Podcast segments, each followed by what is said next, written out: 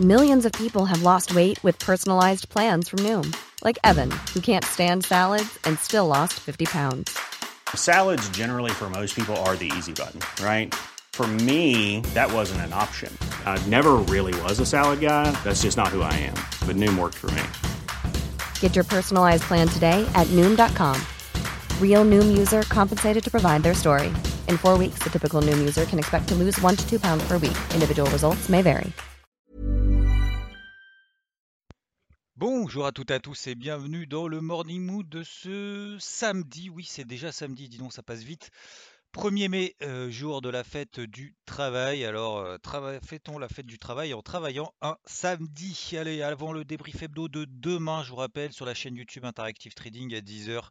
Ça dure une dizaine de minutes, pas plus, euh, pour faire le tour de l'actualité de ce que se passe, de ce de ce qui s'est passé, de ce qui se passe, notamment sur les marchés traditionnels et très rapidement sur le marché des cryptos. Donc aujourd'hui, on va parler des cryptos parce que les marchés tradis sont fermés. D'ailleurs, cette semaine, c'était quand même un petit peu délicat sur les marchés tradis. On le reverra demain. Euh, c'est pas la fin du bull run. La preuve.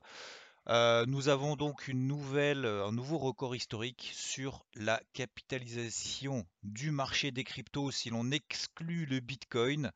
Euh, un nouveau record historique de euh, capitalisation. Euh, Donc si on exclut encore une fois le Bitcoin, on dépasse les 1100 milliards de dollars sur donc la capitalisation totale en excluant le Bitcoin. Avec le Bitcoin, ça nous donne 2200 milliards de dollars, ce qui n'est pas le, record historique puisqu'on avait fait euh, 2,3 milliards de dollars.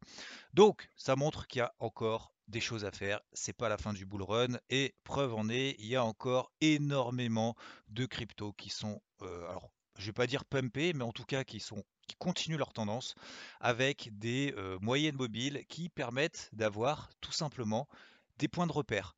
Euh, des points de repère qui permettent bah, de déterminer lesquelles sont les plus fortes, lesquelles sont les moins fortes. Alors, encore une fois, ça ne veut pas dire que celles qui sont les plus fortes seront celles forcément qui monteront plus demain, mais au moins, tant que ça invalide pas, au moins de manière objective, on se place sur des trucs qui montent. Voilà, des tendances objectives haussières.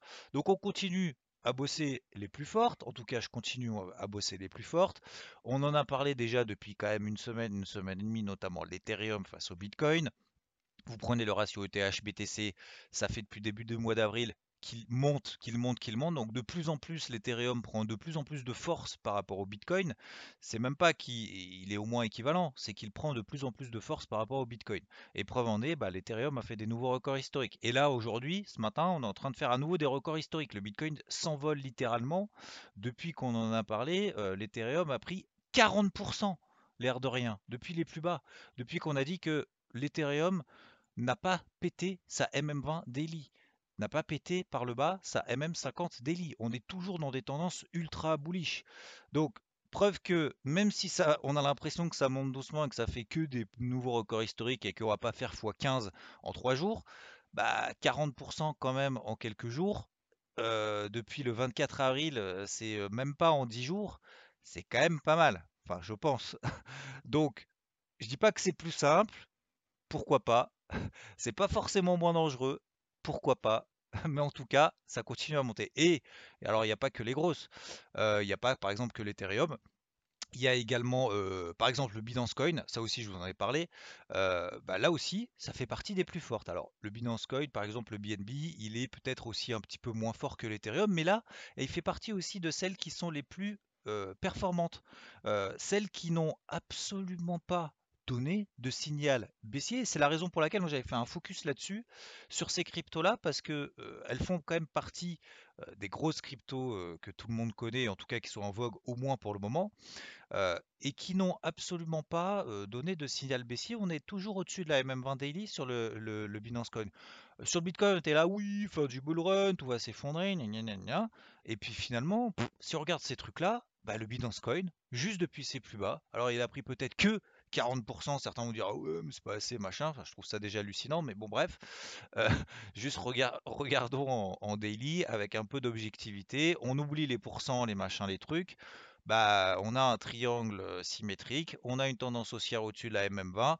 Bon bah voilà, c'est tout, point barre, il n'y a pas grand-chose à avoir de plus. Alors on a un niveau d'invalidation qui est sous les 450 dollars, et ben Binance Coin va nous faire, alors il a fait là euh, des nouveaux records historiques très rapidement, hein, très succinctement au-dessus des 640 dollars. Euh, et puis bah on continuera tant qu'on est au-dessus des 550 dollars, euh, ça va continuer. Alors après il y a d'autres dossiers moi que j'aime bien, par exemple que je travaille comme par exemple US, Ultra.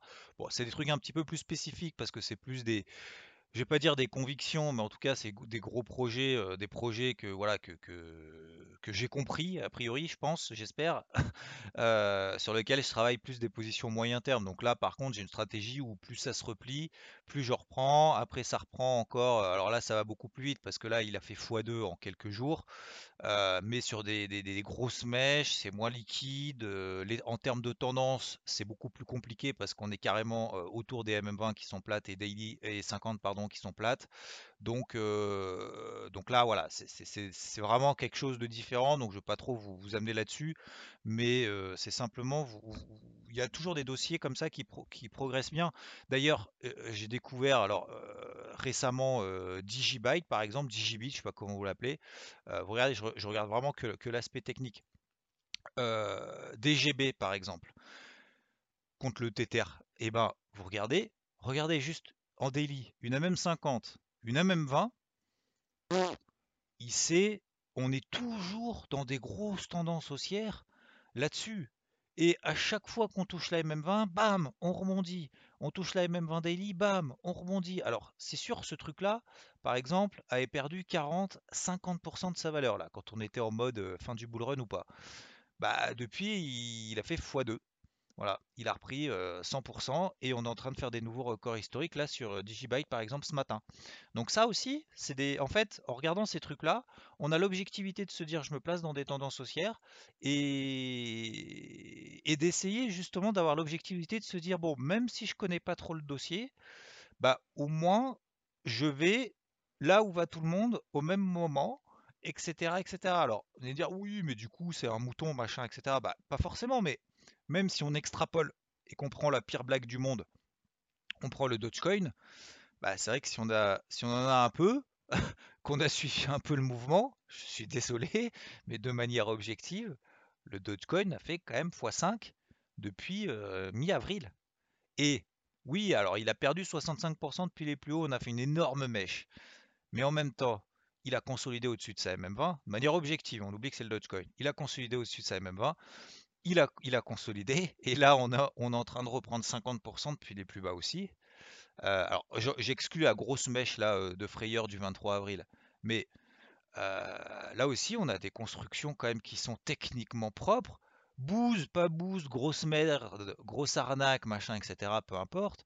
L'analyse technique nous permet d'avoir une certaine objectivité, que ce soit sur les tendances en instant T. Ça ne va pas nous dire si ça va monter ou ça va baisser, mais au moins on a cette prise de recul, juste on, dégage, ça nous permet de dégager toutes ces notions de psychologique. Je pense que, je pense que c'est trop haut, je pense que c'est trop bas, je pense que ça va continuer, je pense que. On oublie tout ça. On est factuel, on voit des trucs qui montent dans des tendances haussières, franchement c'est bien, et ça nous enlève toute cette pression de vouloir savoir mieux que les autres, avant les autres, euh, avant de ce que va faire le marché, de ce qui va se passer. Sur le Bitcoin, c'est un petit peu plus délicat, quand bien même, alors on l'a évoqué aussi ensemble, bah voilà, on avait une pression baissière sur le Bitcoin, fallait qu'elle s'invalide, fallait qu'elle s'invalide en passant au-dessus des 52 000 dollars. On est passé au-dessus des 52 000 dollars, on a fait l'objectif des 57 000. 57 000, c'était quoi? C'est toujours d'ailleurs les MM20, les MM50 daily qui sont plates. Donc ça, effectivement, en, achetant finalement la fin de la pression baissière, c'est-à-dire au passage au-dessus des 52 000, bah, c'est sûr, on n'achète pas le point bas. Ah oui, ça c'est sûr. Mais au moins, on n'est pas en mode, euh, ça va s'écrouler à 40 000 et je vais attendre 40 000 pour payer. Et puis si jamais on se retrouve à 57 000 comme aujourd'hui c'est le cas, et eh ben comment on fait? On paye, on paye pas? Bah là, c'est sûr que c'est plus difficile.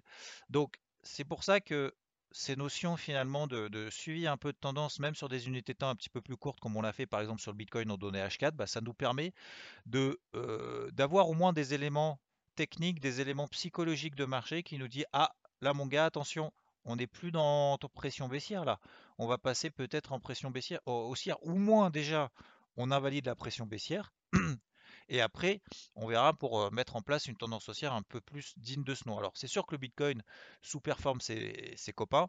ses copines je sais pas comment vous les appelez. Il a pris que 10% depuis justement le, franchissement des, des 52 000, mais encore une fois, 10%, alors on a vu ce qui se passe sur les marchés traditionnels, c'est-à-dire rien, depuis deux semaines, bah franchement, c'est pas mal. Franchement, c'est pas mal. Voilà, c'était le point crypto de ce samedi. On se retrouve demain matin, dimanche 10h, donc euh, en première, en live, dans le chat, sur la chaîne YouTube IVT. Euh, et puis probablement demain matin pour un point crypto. Voilà. Euh, pour le Morning Moon. Je vous souhaite un très bon week-end, ensoleillé, je l'espère. En tout cas, chez moi, c'est pas mon cas. c'est tout pluvieux, donc je vais en profiter pour travailler. Et je vous dis à plus. Merci encore pour vos messages concernant le Morning Mood. Ciao. When you make decisions for your company, you look for the no-brainers. If you have a lot of mailing to do, stamps.com is the ultimate no-brainer. Use the Stamps.com mobile app to mail everything you need to keep your business running with up to 89% off USPS and UPS. Make the same no brainer decision as over 1 million other businesses with Stamps.com. Use code PROGRAM for a special offer. That's Stamps.com code PROGRAM.